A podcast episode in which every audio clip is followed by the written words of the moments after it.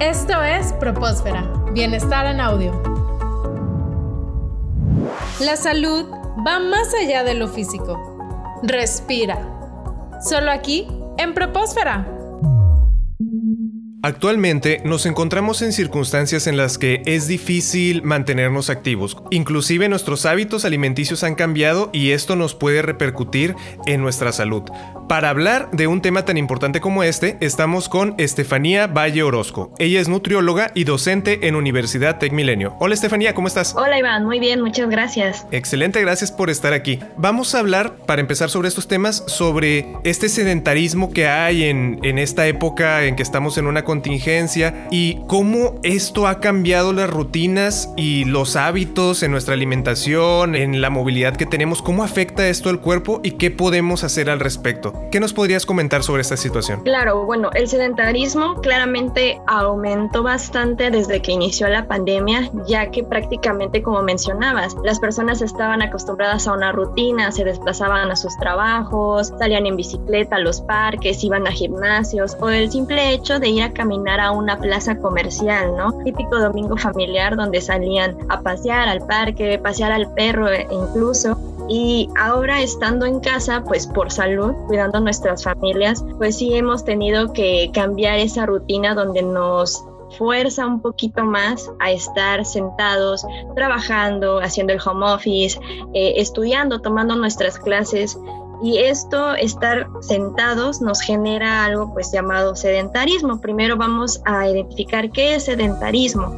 La palabra sedentarismo significa prácticamente cuando una persona pasa mucho tiempo sentada, más de 40 minutos sentado, y obviamente esto tiene una repercusión en el cuerpo. Prácticamente una persona que pasa mucho tiempo inactiva puede empezar a desarrollar algún tipo de obesidad, algo más leve como el sobrepeso, pero también enfermedades cardiovasculares. Puede desarrollar una hipertensión si este no tiene unos buenos cuidados, aparte de no tener una actividad física, implementando una mala alimentación es una mala combinación. ¿Y cómo pudiéramos contrarrestar esta situación? Es decir, ahora que estamos eh, sentados frente a la pantalla, pues la energía que consumíamos de estos alimentos ya no la estamos consumiendo. A veces inclusive en las mismas oficinas caminar de un piso a otro o de un área a otra, eso ya era cierta actividad, pero seguimos comiendo igual. ¿Qué podemos hacer para contrarrestar esto? ¿Hay que evitar ciertos alimentos, consumir otros? ¿Qué es lo que podemos hacer? Primero que nada, hay que evitar ser sedentarios.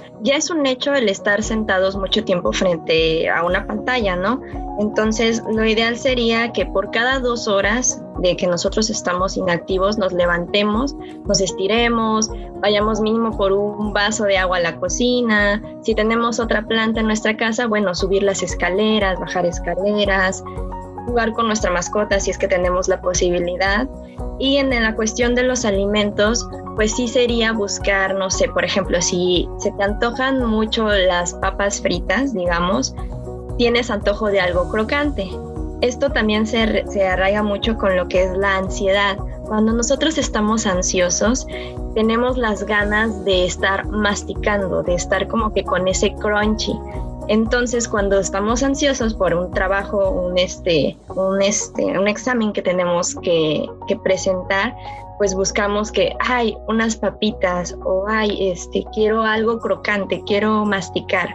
Entonces lo ideal sería tener opciones saludables a nuestro entorno. Prácticamente, si yo quiero unas papas, pues mejor me agarro unas palomitas que no tengan tanta mantequilla, si las puedo preparar yo, pues mucho mejor. Unos cacahuates que no tengan sal, nueces, almendras, una crema de cacahuate con una manzana. Hay opciones saludables para todo. Incluso si se nos antoja algo dulce como un pastelito de estos de chocolate, mejor porque no me preparo yo mi propio pastelito de chocolate donde no estoy metiendo ingredientes muy procesados. Esto también tiene que ver ahorita con que se esté aumentando la obesidad y la y el sobrepeso en la población porque muchos están haciendo recetas que encontramos en la red y muchas veces no nos paramos a, a ver que realmente son recetas saludables, sino que muchas veces son recetas altas en calorías, ¿no? Claro.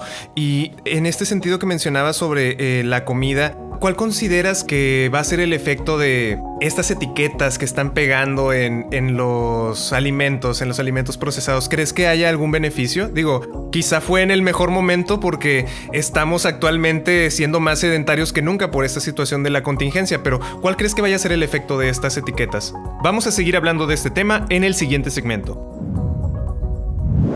Continúa con nosotros en Propósfera.